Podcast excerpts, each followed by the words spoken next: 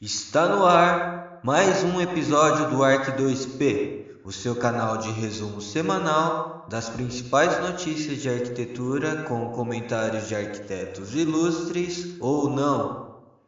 E no episódio de hoje, a concessão do Pacaembu com comentários do arquiteto Carlos Vick, Livraria do Futuro na China e Tendências dos escritórios com comentários de Cassiano e Guilherme, com a participação da bancada fixa de Satoshi Koike.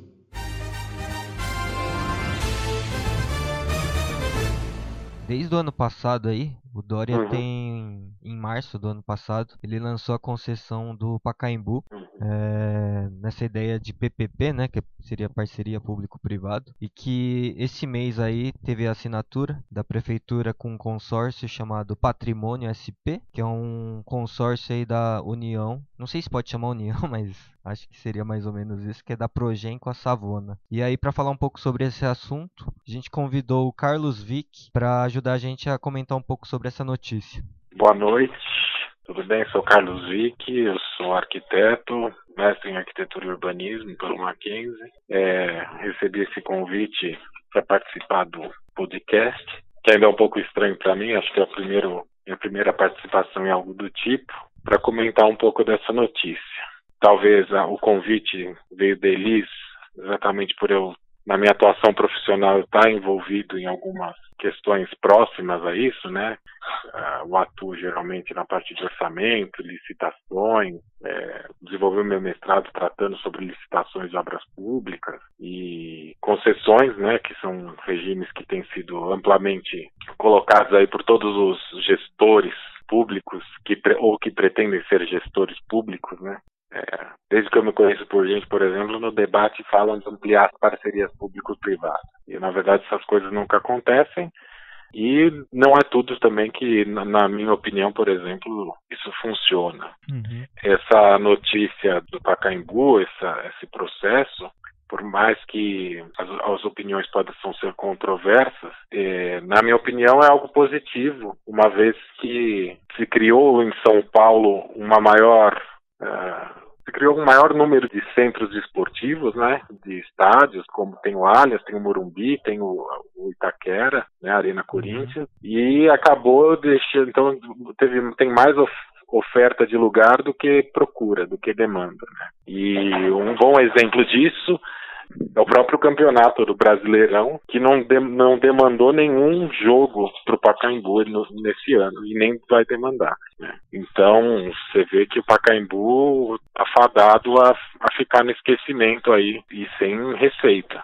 É, teve uma lei de 2014 que levou o futebol de várzea para o Pacaembu, tal, teve a Copa das Favelas recentemente, que tem dado, tem tentado dar um fôlego, né, para o estádio, para as atividades, mas que que outra, entre outras atividades que poderiam ocorrer lá, é meio abafado pelos interesses dos moradores da região, que não querem um público diversificado lá, na, lá no local e nem querem o barulho. Sim. E isso, eu acho que a, a concessão do, do Pacaembu seria a, a melhor escolha para que ele não fosse largado às traças. Não vi- eu não veria outra opção. Fora que ele também é tombado, né? Então, para a prefeitura tentar fazer alguma coisa de diferente lá seria bem complicado também, né? E- E é claro que a gente esbarra naquela questão, né? Por exemplo, ué, se- se o poder privado consegue gerar lucro um patrimônio que é público, por que, que o público não consegue gerar, né? Uhum. Só que a gente fica preso na questão engessada, né?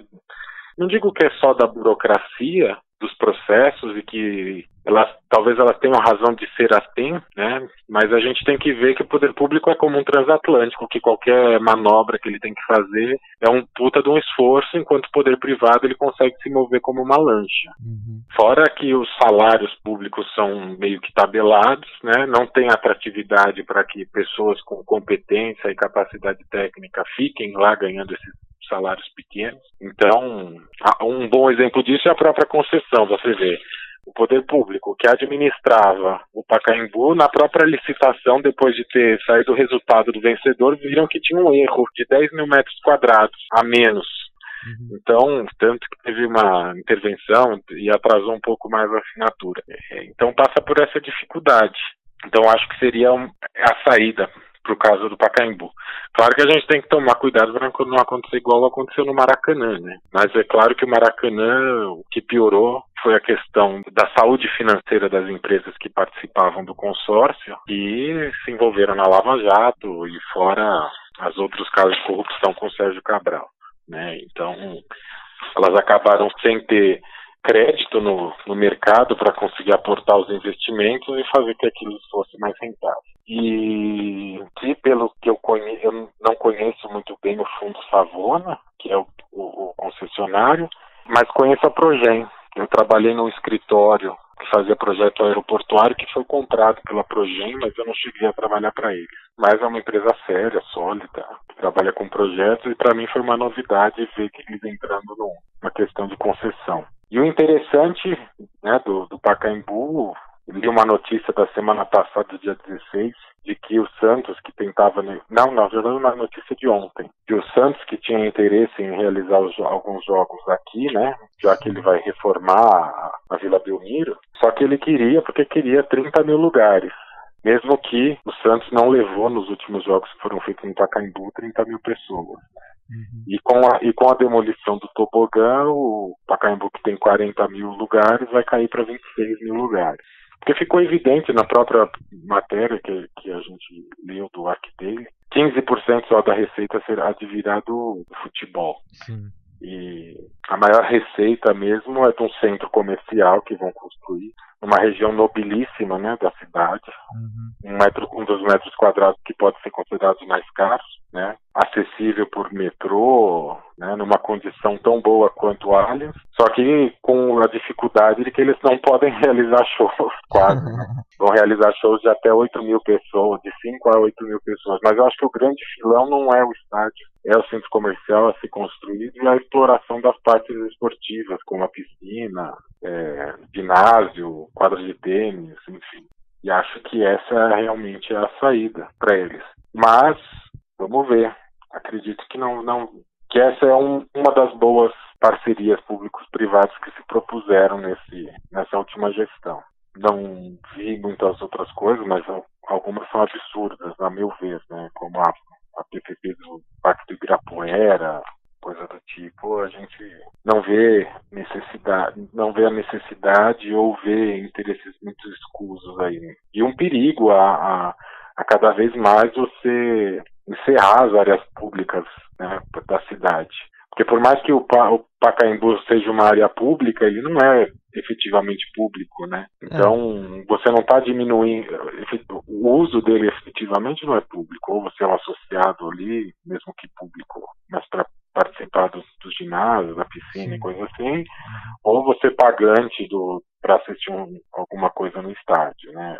Ele não tem uma atividade tão grande e efetivamente pública como tem o Parque do Ibirapuera. Sim.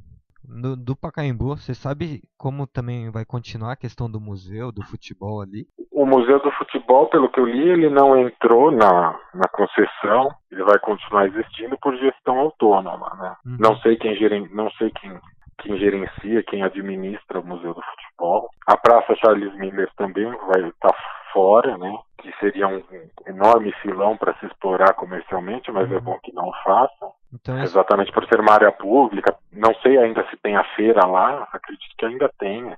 Tem, tem a feira lá. Então acho que é importante que não, não tenham privatizado essas, essas áreas exatamente por isso, para que aquilo que efetivamente era público se mantenha público, né? Uhum. E aí falando um pouco mais do projeto, eles falam da demolição do tobogã, né? Que, uhum. E a execução aí de um edifício de nove pavimentos que vão uhum. explorar uhum. com lojas, co-work, escritórios, restaurantes. E pelos números aqui apresentados também de valores, é, Eu não sei como eles conseguem viabilizar um negócio desses, né? Já que aqui pelo negócio fala de 757 milhões em 35 anos, né? Para a prefeitura de São Paulo, que daria em torno de 18,700 por ano, hum. é, mais o lucro bruto de 1% do, do, do, do empreendimento, né? Então. É, eu fiz umas. Eu, eu li numa notícia do G1 de que o contrato foi assinado por aproximadamente 750 milhões, né, que você falou, uhum. com uma outorga de 80,2 milhões e investimento de 300 milhões, dando ao todo 1,1 bilhão, bilhão em 30 anos né, de uhum. investimento. É, eu não sei, eu não, não li quantos metros quadrados vai ter esse, esse edifício, né? Eu até tentei fazer uma continha, peguei a área do tobogã lá, que tinha 4 mil metros quadrados, tentei multiplicar pelo número de pavimentos que eu vi na, na perspectiva, mas não sei se era efetivamente uhum. isso. Mas eu, eu acredito que vai ser, é mais um mix da exploração, que é o que vai trazer esse retorno. Eu acho que você lá no tem piscina aquecida, com arquibancada para 2,5 mil pessoas, tem ginásio esportivo para 2,5 mil pessoas. Tem quadra de ginásio de tênis para 800, tem quadra de tênis externa com mais 1,5 mil pessoas de espectadores, quadra poliesportiva com iluminação, pista de Cooper, sala de ginástica. Então, eu acho que isso é o que será, que será um dos outros filões. Por mais que eles tenham dito que essas áreas permanecerão é, com acesso ao público, a, o edital da concessão não estabelecia que isso deveria se manter público. Entendi. Né? Porque aqui... Então, se, eu acredito que se eles virem que o negócio não estiver dando retorno, não, isso daí pode mudar. Né? E eu acho que esse é um grande, é a grande parte do, da, da, captação de recursos. Porque mesmo que ela se continue pública, ela vai, se continu, vai continuar sendo pública enquanto não estiver tendo os usos privados. Né? Então, se ele for sediar algum evento de tênis, algum evento de natação ou polo aquático ou qualquer outro evento que pode ser dos mais diversos, isso será uma área pública como contrapartida social e que ele até pode abater de imposto, não sei lá o que. Entendi. Né? Mas a, a, exploração com certeza será violenta, né? Então essa ideia de do clube se manter gratuita é, um, é uma questão de tempo também. É, não sei se é uma questão de tempo, mas eu, eu acredito que ele até, ele até poderia ser, continuar sendo, mas ele não vai ter o seu amplo uso totalmente público. Uhum. É, é como hoje a gente vê lá no Autódromo de Interlagos. É uma área pública, municipal.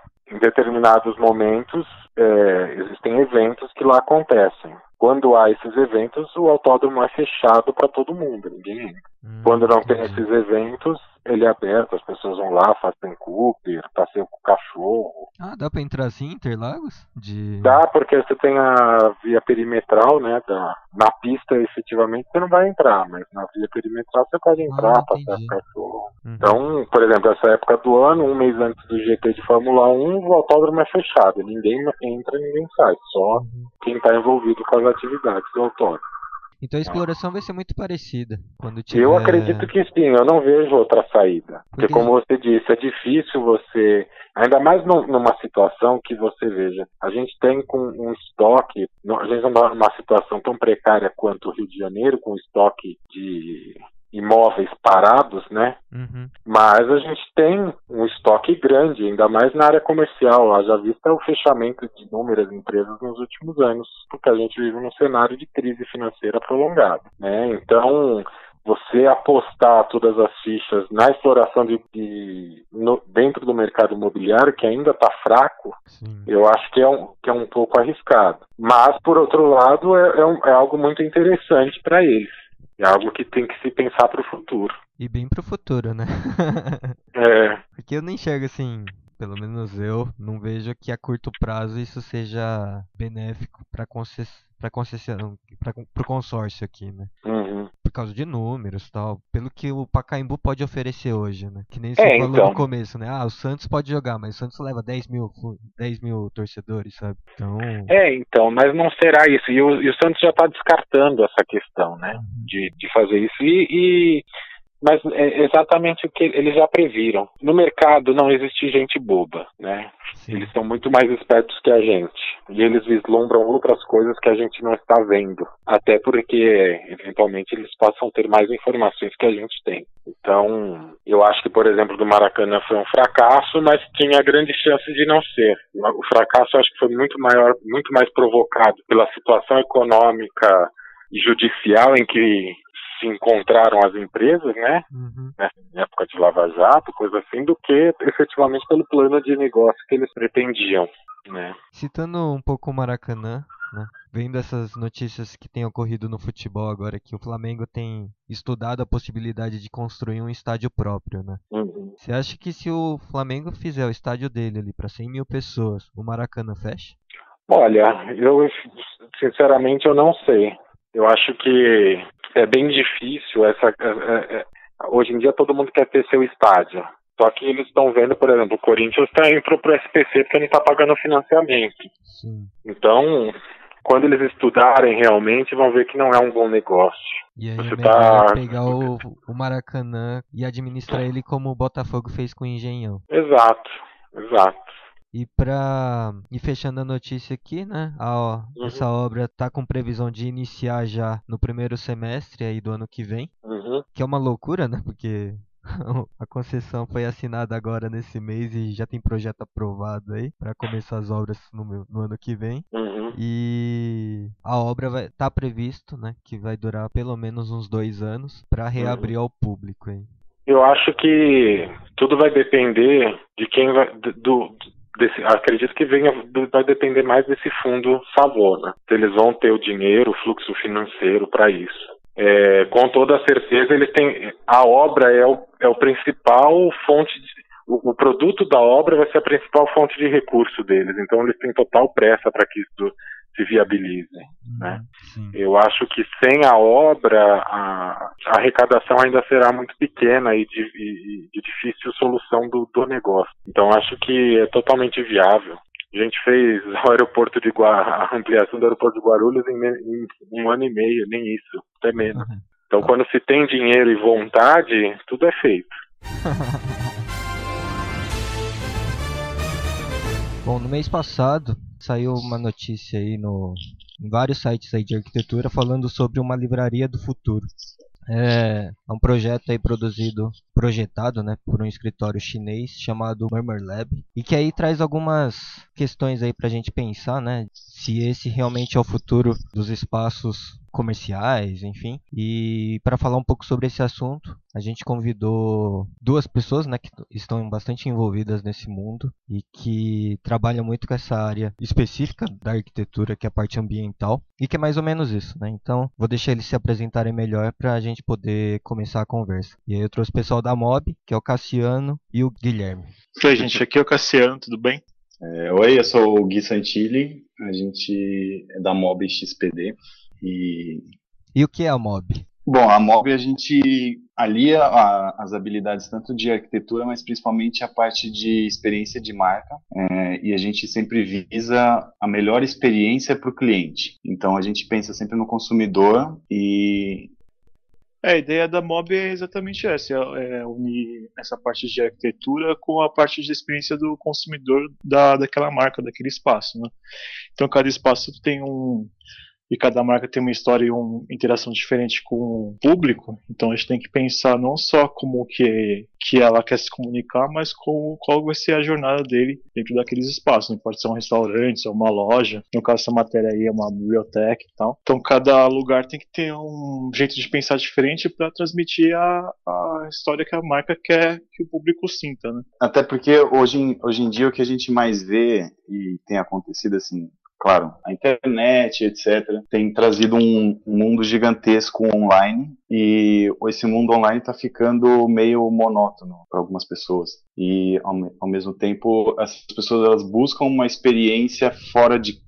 Elas precisam de um mo- motivo para sair de casa. E é por isso que essas tanto lojas quanto qualquer espaço público eles tentam trazer hoje em dia uma experiência maior para fazer com que a pessoa saia de casa e tenha um motivo para sair. Porque hoje você pode pedir comida em casa, você pode até comprar roupa em casa, você não precisa sair de casa para muita coisa. Você trabalha online dependendo do seu trabalho. Então, esses espaços que trazem uma experiência fazem com que as pessoas tenham uma motivação para sair de casa. É, faz sentido. Então acho que é mais ou menos até essa matéria, né, que ele traz essa, esse conceito de futuro, né? É, tem, tem vários lados ali, né? Ao mesmo tempo que ele mantém uma construção externa bem tradicional, que, que tem a ver com o próprio bairro lá e etc. Quando você entra nesse ambiente, você tem, você é transportado para o futuro, literalmente. Você tem ali uma experiência de consumidor totalmente diferente, que ele faz com essa utilização do teto, né? Todo mais orgânico e tal. E, e ele usa muito o conceito das cordilheiras, ali que ele fala, tá? a partir dos ventos, para passar ali dentro do espaço e para você ter uma jornada barra experiência igual a de um livro, né? Então você é bem transportado nesse, nesse ambiente. Acho que essa ideia da, da fachada, da construção aqui, eu acho que é porque ele já era existente, né? Então por isso que ele não trouxe uma experiência diferente para o externo, né? E aí ele só modificou a parte interna, é, explorando essas, essa, essa ideia de futuro, né? Já que se a gente for no, no site deles, né? Eu não conhecia o projeto, o trabalho de, desse escritório, mas boa parte dos trabalhos deles, eles buscam essa é, inovação, essa, esse pensar o futuro de como deveria ser as lojas daqui a uns anos, né? Então ele tenta ser um, um visionário, né? Nesse sentido. É legal que, é, é, por ele não mudar a fachada, ele traz essa, né, essa ideia do futuro, essa estética mais avançada, mas ele não desloca da comunidade ali, né? Porque está super integrado com a história da, da cidade, do bairro, mas mesmo assim você tem um portal ali que te transporta, né? Exatamente. E que, assim, é, claro que como o Cass falou, né? Cada projeto tem uma demanda totalmente diferente. E até por isso que a gente gosta de trabalhar com isso, porque não tem uma receita de bolo, né? Cada projeto que a gente pega, é, ou você quer gerar um impacto mesmo na, na, comunidade em volta, e aí você vai e faz uma estrutura totalmente distante do, do bairro, da região, mas daí de forma proposital, ou como esse caso que é, eu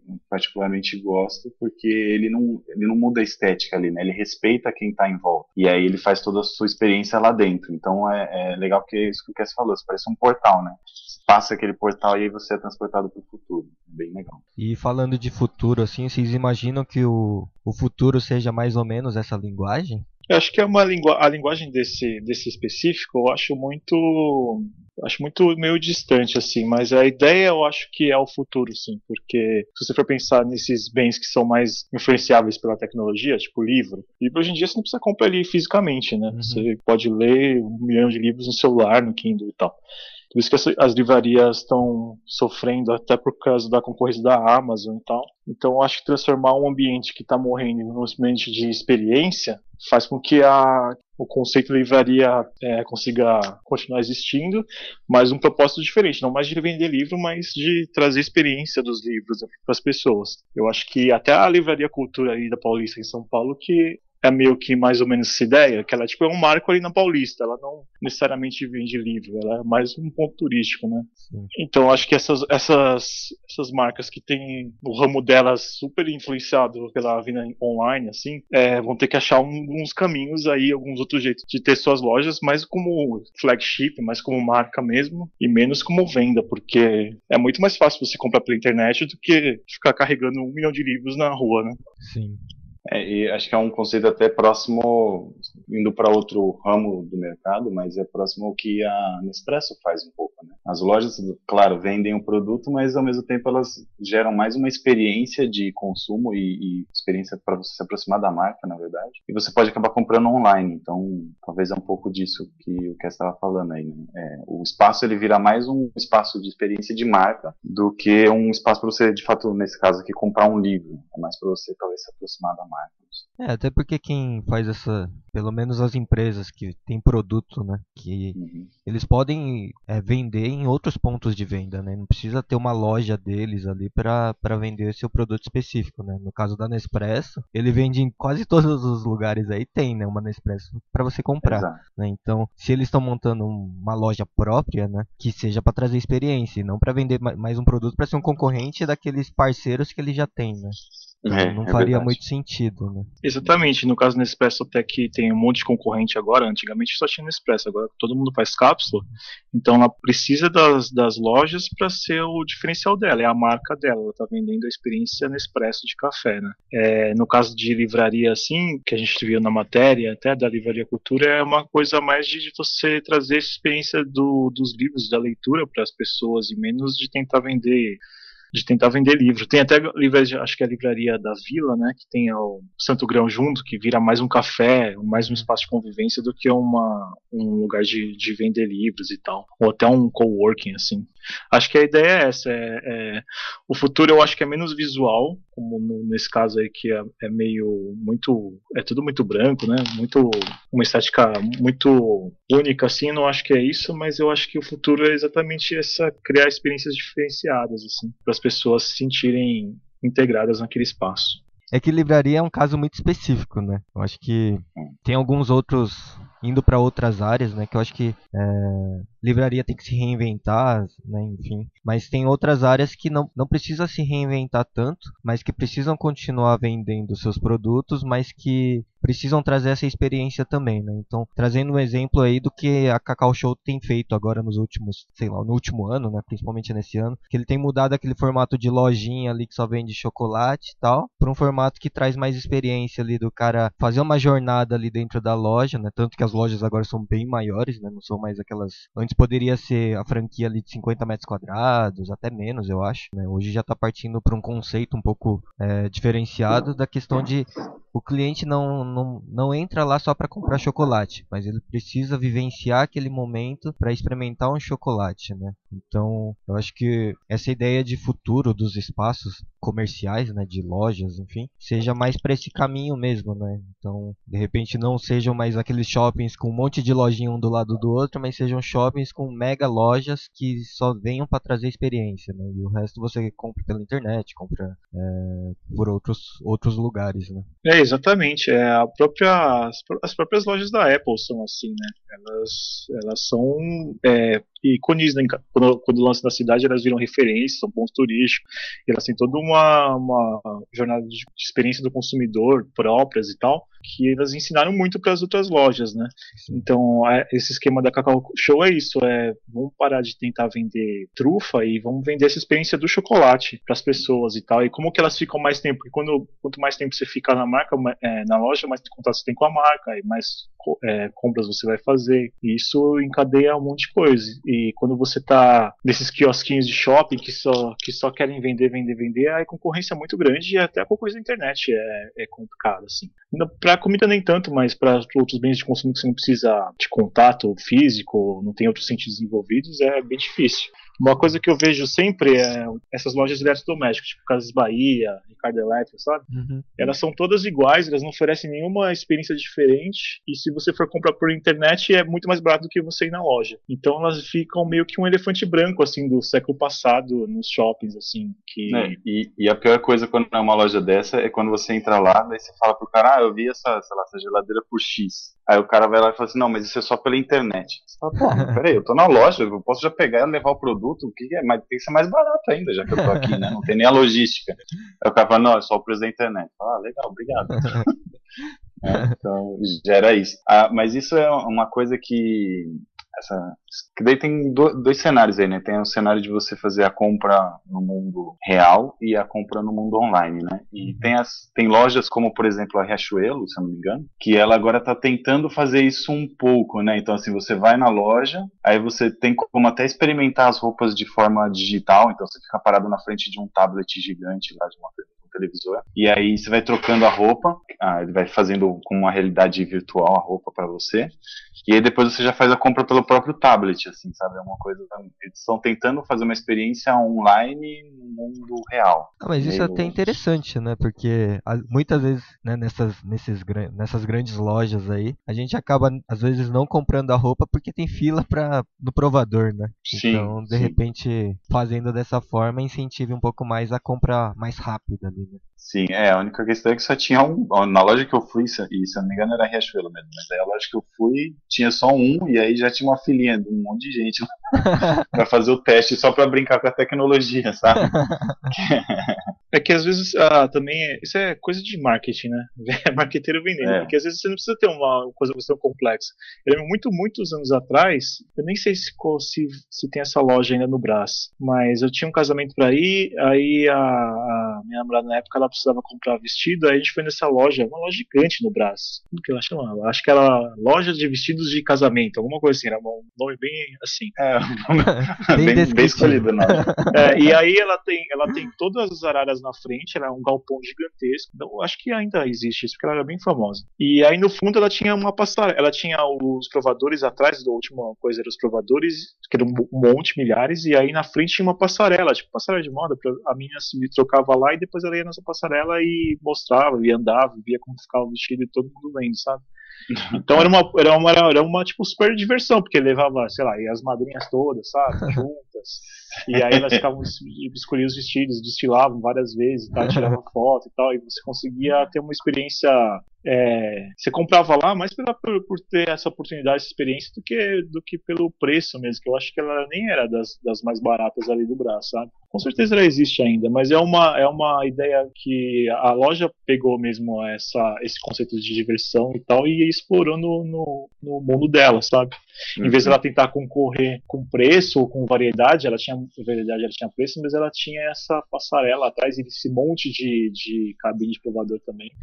que, que por mais que ficasse cheia a loja, você tinha muito espaço ali pra você brincar. Então. Que aliás, pro- falando de Brás, né, se a mulher pode experimentar roupa já é uma inovação, né? Porque lá o grande problema da mulherada lá que eu vejo, minha esposa mesmo quando ela vai e tal fala isso, cê- não sei se vocês sabem, né? Mas aí muitas vezes a mulher vai com roupa daquelas tipo de ginástica colada, porque muitas lojas não tem o provador e você não pode provar. Você tem que, tipo, comprar na cega e levar, porque é, não sei qual é a mecânica, sabe? Uma coisa meio que não, não me cabe na cabeça. E, então a mulherada vai com roupa de, de ginástica, porque daí ela já enfia por cima e já vê se cabe, e aí já leva, entendeu? Então fica tipo uma loucura, assim, dependendo da loja e dos preços. Não sabia dessa tática, não. É, é, uma tática. Por, por isso que o você tá falando essa que a mulher experimenta, ainda fica desfilando, isso é uma inovação lá, porque não é o normal, pelo menos. Mas as lojas de vestido de noiva é comum já isso, né? Tem, geralmente Ah. tem o térreo, o mezanino ou os fundos das lojas, né? Que ele é destinado para isso, né? Então as noivas vão lá, é, veste o, o vestido ali e aí desfila como se fosse numa passarela. Tem alguns que tem um palquinho, né? Tem é, o, uma- um modo de destacar a pessoa que tá vestindo, né? E aí o, quem tá acompanhado assiste de camarote, assim, né? E aí fala, ah, ficou legal, não ficou, né? Então isso já é um, uma coisa comum, assim, nesses de vestido de noiva, né? Agora eu não sabia que Sim. lojas comuns faziam isso também. Que é interessante também, né? É, legal. É, e isso até linka na, na história do- dos provadores, né? Falando de roupa Sim. e tal, desse universo, que tem empresas especializadas em fazer o provador, né? Porque tudo, a iluminação ali é controlada, o espelho, etc. Então, se você faz um projeto legal, bem feito, ele valoriza a, a peça no corpo da pessoa e tudo bem. Depois, quando ela sai na luz real, ela vê a realidade. Mas aí ela já comprou, entendeu? Tem a tática do espelho também, né? Eles pegam aqueles Exato, que emagrece dá- é, e tal. E aí a pessoa não, Exatamente. não, não consegue ver muito bem isso, né? Aí já era. Ficou É, bom lá na exatamente. loja, em casa ficou ruim, né? Aí... É, es- esse espelho é um negócio. Dizem até que tem alguns espelhos, dependendo da academia, que eles fazem isso, né? No, no banheiro masculino, ele é aquele espelho que dá aquela achatadinha, então o cara se sente mais fortão. E no feminino, ele é aquele que espicha, então ele se sente um pouquinho mais magro. Tá? Tem isso também. E é só de você ir na academia que já faz efeito, já. Precisa É, fazer nada, exato. é só ir lá. Né? Até porque você termina de treinar, você já na teoria você já fica um pouco mais inchado. Aí você vai no espelho que te achata, no caso do homem, né? Os caras se sentem o gigantesco, né? Aí toma um banho e vai no ralo, tudo embora.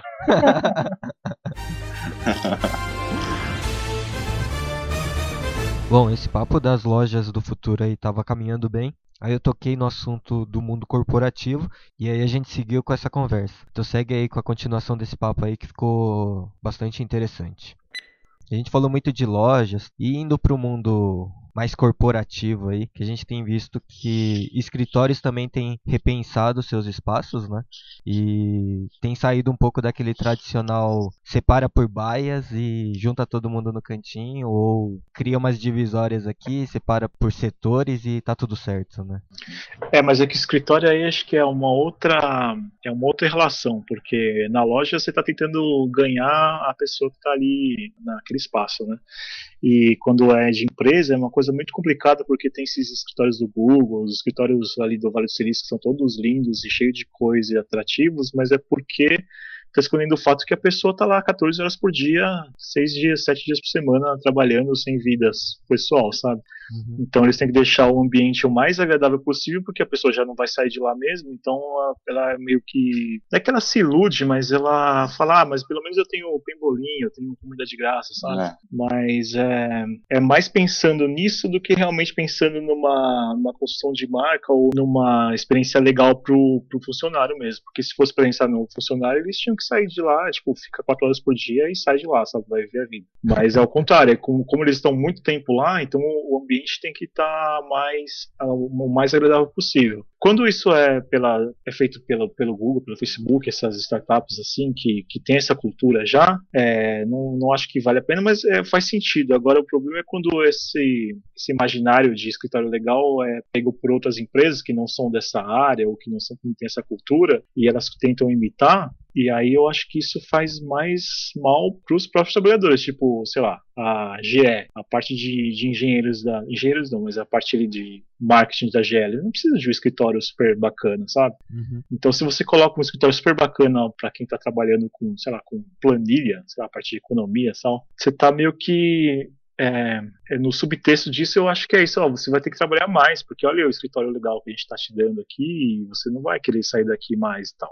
E eu não vou te pagar mais por isso, né? Você só está ganhando um, um, escritório mais legal. Então é meio complicado quando eu saio, saio dessa área meio, meio idealizada ali do, das startups, das empresas de tecnologia e começa elas, elas fazem tanto sucesso que as outras empresas de outras áreas começam a copiar, mas elas não têm essa cultura e, e meio que acho que passa a mensagem errada ou mesmo até interfere mesmo na qualidade do trabalho. Porque eu já vi várias várias é, pesquisas, principalmente com empresas alemãs, assim, que as empresas, as, as, empresas alemãs começaram a ter o caminho inverso, elas começaram a tirar coisas lá do, do escritório, tipo, deixar menos mesa para as pessoas, porque aí elas conseguiam é, ser mais produtivas, porque elas não, não, não, gostavam de ficar tanto no escritório, sabe? Então elas saíam mais cedo, então elas conseguiam ter uma, uma vida social melhor e elas conseguiam é, ser mais produtivas no trabalho, exatamente por causa do escritório não ser adaptado para, tipo, todas as necessidades delas diárias, sabe? Então, eu acho acho, bom, eu acho complicado essa, essa parte da, de empresa, assim. Tem que pensar bem e ver o que, que realmente a empresa está querendo contar ou falar para os funcionários, assim. É, é a questão de ser caso a caso, né, Kess? Acho que é por aí. Porque a gente vê vários, a gente tem acompanhado durante nossa experiência profissional vários movimentos, né? E é um pouco disso do que o Kess falou, assim. É, o pessoal ele pega, viu o Google, acha que o Google é lindo, maravilhoso, quer jogar o os moldes do Google dentro de uma empresa. Só que é uma empresa que não tem um mindset, não tem desde a gerência, da direção e etc, da presidência, não tem um pensamento aberto. Então o cara ele quer muitas vezes deixar o ambiente todo aberto, todo todo wide, só que daí no final ele quer aquela velha hierarquia dele e ele se sentir o poderoso dentro de uma sala, entendeu? É, então, o que, que, a gente viu? Muita gente querendo adaptar o modelo, o modelo Google para o seu escritório, daí depois no, no, escritório todo mundo fica muitas vezes desconfortável, então às vezes o cara pega e joga um monte de puff no chão e fala assim, ah, legal, para você trabalhar apoiando um laptop no seu colo. Só que daí você vai falar isso para uma pessoa mais velha, tipo, ah, não funciona, entendeu? Tem que, tem que ser melhor estudado, e aí eles transportam para outra ideia. Então, ah, tá bom, toda sexta-feira então é, é dia de não vir para o escritório e trabalhar de casa, home office. Aí o cara vai trabalhar de casa, só que ele está acostumado a ter o horário dele de, de sair de casa, ir lá trabalhar e voltar para casa. Daí quando ele fica em casa direto, fica com interferência de filhos, funcionários, qualquer coisa do gênero e ele não está acostumado a trabalhar dessa forma. Então daí ele acaba não rendendo nada. Aí a empresa vai e começa a cobrar do cara resultados. Ao mesmo tempo o cara, a, a empresa fica sendo beneficiada porque o cara está trabalhando de casa, então os custos é da casa e ele reduz o custo da empresa. Então tem um monte de movimentos ali que é isso que a gente fala assim, é caso a caso. É, mas eu acho que a essência da história e é o que o Kess também falou, é talvez ver o tempo de trabalho, mas ao mesmo tempo o cara ter uma, uma vida social, porque quando você está fora do escritório e você está tendo uma vida, você acaba vivenciando coisas que podem até mesmo te ajudar no seu trabalho, ou te inspirar, ou te deixar mais leve para poder resolver situações críticas do trabalho. Então, acho que o caminho é mais ou menos, é, é difícil definir um caminho. A ideia principal, acho que é você fazer uma coisa específica para sua empresa e não ficar copiando moldes dos outros. Não é porque o, é aquela história do, da grama do vizinho, né? A grama do vizinho é sempre mais verde e mais bonita, mas não é uma realidade isso. Né? Mas vocês não acham que, de repente, essas empresas estão buscando essa mudança, essa adaptação, porque a entrada dos jovens no mercado está pressionando isso? Porque a maioria dos jovens deve achar que esse é um cenário ideal de trabalho, né? Pelo menos acho que uns 80% aí devem entender que esse mundo Google, Facebook é o mundo incrível de trabalho. E aí quando eles entram em empresas mais tradicionais, eles acabam meio que não pressionando Forçando diretamente, é, mas que o, a, a empresa entende que se eu não mudar, eu vou perder esses caras que têm potenciais para ser futuros é, bons é, funcionários aqui dentro da minha empresa, sabe? É, mas aí é uma questão de cultura geração Z, millennial aí, que não vai trabalhar na sua empresa mais do que cinco anos, assim, é muito difícil. E a empresa também não pode tentar maquiar o que ela não é pra, só para tentar atrair as pessoas, porque depois de um tempo trabalhando lá, você vê que a cultura não corresponde ao, ao estético ou, ou mesmo ao funcionamento do escritório ali, e a pessoa vai sair de qualquer jeito, sabe? Eu acho que é muito é, tem que equilibrar muito bem as coisas. A empresa tem que saber muito bem quem ela é, e aí entra toda uma questão de cultura interna, de saber, antes de conseguir é, fazer um, uma parte de escritório mesmo, de dia a dia, é, que tem a ver e que segura as pessoas, porque as pessoas vão ficar. É, bom, que no Brasil é difícil por causa do desemprego, todas as dificuldades, mas você fica numa empresa é, não só pela parte né, de escritório, né? Você tem que gostar da cultura, gostar dos seus colegas, gostar do seu trabalho e tal. Se você ficar com um escritório super legal, por exemplo, esses escritórios do da WeWork, do Google aí na Paulista, super legais, mas você não, não, não ganha o suficiente para você se manter e tal, por mais legal que ele seja, você não vai ficar lá, né? Uhum. Então tem que equilibrar muito bem as coisas. Eu não acho que que tentar parecer ser uma empresa legal e não sendo é um caminho sustentável e tal. Às vezes você só gasta muito dinheiro. Ao, mesmo tempo que também já vi muito, é, por exemplo, escritórios de, de advocacia, sabe? Uhum. Que geralmente tem muito dinheiro e tal. Já, já fui em alguns escritórios assim, que os móveis são super caros e tudo é super desenhado, tem muito acabamento e tal. Só que é um trabalho super tenso e tal, e, e no final não, não é aquilo que está segurando as pessoas lá, né? Eles estão lá mais pela oportunidade, pelo salário. E os escritórios são todos fechados. E eles são, você vê que eles são materiais super, super bem acabados e tal, mas eles são super fechados e cheios de baias e tal, até por causa da, do direito, né? Tem, tem, tem que ter confidencialidade e tal. E as pessoas ficam há anos, né? Então é muito depende acho que de área e de, e de conceito de escritório, né? Então a ideia é que muitas empresas morram aí nos próximos anos. Né? Ah, com certeza. Com certeza. Se elas não se adaptarem e, e não, e não, não, não entenderem o, o, seu DNA, sabe? Não adianta você ficar olhando também para fora, buscando inovação e entender qual que é o seu core, né? Uhum. É, elas vão morrer, não tem como. A gente está no, no, século XXI, né? As empresas vão, vão, têm que se reinventar e tem que estar sempre em contato não só com, com o que elas são, mas com o que o mundo está se transformando, né? É, a gente está vendo isso aí, no, no, principalmente no mais visível nos carros, né? Uhum. Toda a Ford, a Chevrolet, Volkswagen, todo mundo tentando criar carros elétricos atrás da Tesla, que já está super bem solidificada nesse ramo e tal, porque se elas continuarem vendendo carro com combustível, elas vão, vão até um certo ponto. Lógico que nos países do terceiro mundo elas vão empurrar todos os carros com gasolina na África, na, na Ásia, no Brasil, aqui Sul América, mas ali os países do primeiro mundo, até 2030 não vai ter mais carro de combustão, assim, né? Tem vários projetos em Londres, na França, nos Estados Unidos mesmo, algumas cidades que querem deixar tudo a frota elétrica, né? É, a gente tem um caso aqui no Brasil, que é Fernando de Noronha, que é um caso à parte, que a partir de 2021 pelo menos acho que tá para aprovar a lei já. Carros a combustão não entram mais na ilha, né? É, então, mas esse é o futuro, assim. E, e, e esse é o futuro mais é, que ele parece distante, mas é o, é o, futuro mais próximo, assim, porque no futuro, futuro mesmo, aí não vai ter nem mais carro, no sentido que você vai ter um carro, né? Sim. Você vai ter carro elétrico que dirige sozinho e você vai pegar esse carro e, e é isso. Vai ter, vai ser uma grande frota de táxis, assim, uma grande frota de Ubers. É, na verdade, não sei se você viu, Kes, mas diz que a GM já está começando esse movimento lá nos Estados Unidos e a Toyota agora também começou. Eu vi uma reportagem semana passada. Eles estão mudando a forma de, de trabalhar mesmo. Ou seja, eles vão começar e vai quebrar todas essas localizas da vida, porque eles estão pensando num, num, num business diferente de locação de carros. Ou seja, você vai lá a Porto Seguro já tem isso aqui em São Paulo, né? A Audi tem também. isso também. A Audi já tem também, né? Que você pega um pacote, então não sei se, se você, vocês já ouviram, mas assim, você tem um pacote que você escolhe a, a, o tipo de carro que você, que você quer. Então você tem faixas de preço, sei lá, de 600, 1.000, 1.200, 1.500, sei lá, reais por mês. E aí você vai pagando esse valor por mês, você pega um carro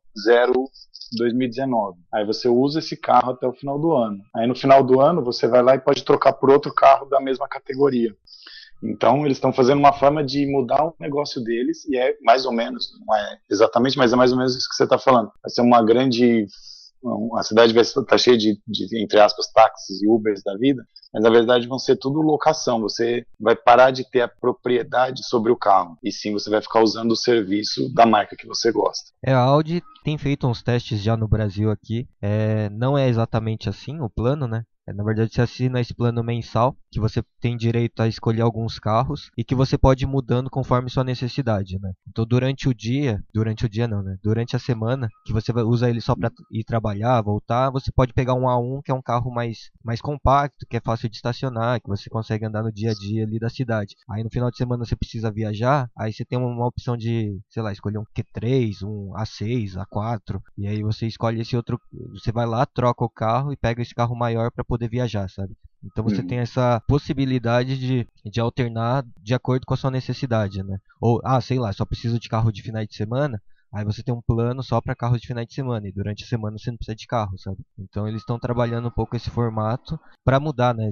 A ideia não é mais vender carros, né? Assim como isso. todas as montadoras estão partindo para isso, né? É, a Ford, a, a Honda já tem um discurso muito forte de não vendemos carros, vendemos mobilidade, né? Então uhum. acho que todos estão indo partindo para esse caminho, já entendendo que a frota de carros vai cair muito porque não precisa dessa quantidade absurda e que esses carros precisam só ser usados para transportar uma pessoa de ponto A a ponto B. E aí quem quiser ter ele como bem, né, ele que ele arque com, com os custos e até por isso acho que cada vez mais o carro vai ficar mais caro, né? Para ficar mais é, elitizado mesmo, é só para quem uhum. pode ter e não para quem precisa ter, né? Que era uma coisa que o Fordismo começou, né? Ah, não, a gente é precisa popularizar o carro porque todo mundo precisa ter, né? Assim como a ideia do, do smartphone quando o Steve Jobs criou, ele falou não, todo mundo precisa ter. Ah, foi assim que foi pensado o Fordismo no, no início do, do século passado, né? Então, esse conceito já está morrendo, já não existe mais, pelo menos para carros. Né? É, mas não existe mais para várias coisas, por exemplo, é, filme. Ninguém mais tem DVD em casa, Blu-ray, é tudo online, né? Você não, não, não compra mais essa, você paga assinatura e você assiste e tal. Tem várias tem vários esses planos de assinatura para várias áreas, né? Hoje em dia, música. Lembra quando tinha o iPod? Tipo, tinha que ter a música. No iTunes ele vendia música. Hoje em dia não existe vender música. Você paga uma assinatura. Às vezes você nem paga, tem vários serviços Spotify mesmo. É, tem a parte grátis que você usa com propaganda e você escuta música. E isso influencia. É, voltando à questão lá das empresas, influencia todo o ecossistema de empresas, porque antigamente tinha prédios e prédios com, das gravadoras, sabe, Warner Music, Sony Sim. Music, hoje em dia não acho que são uma salinha, se tiver ainda, sabe, se tiver no, no, e se tiver em uma cidade só, é só no Rio, só em São Paulo, não vai ter um, um prédio da Sony Music lá no Nordeste tal, pra pegar os axés, não, é, hoje em dia é isso mudou muito a estrutura de, de cinema, de música. Com certeza vai estar tá mudando bastante a parte de automobilismo também, porque não faz mais sentido você ter coisas, né? Hoje em dia é isso, né? Não faz mais sentido você ter nada, né? Tudo muito caro, então é legal você pagar o que você usa. Até questão de casas mesmo, né? Sim. O pessoal mais alugando do que comprando. E aí você pode ir se mudando quando você aumenta a família, diminui a família, você muda, você não vai precisar ficar naquele mesmo lugar, na mesma cidade para sempre. E aí você já pega o carro, o carro alugado, vai para outra casa alugada e tem, tem essas outras experiências, né? Acho que o final, no final talvez seja isso. É, as marcas não, acho que não constantemente, mas o mundo está mais se ajustando para as pessoas terem experiências e menos coisas, né?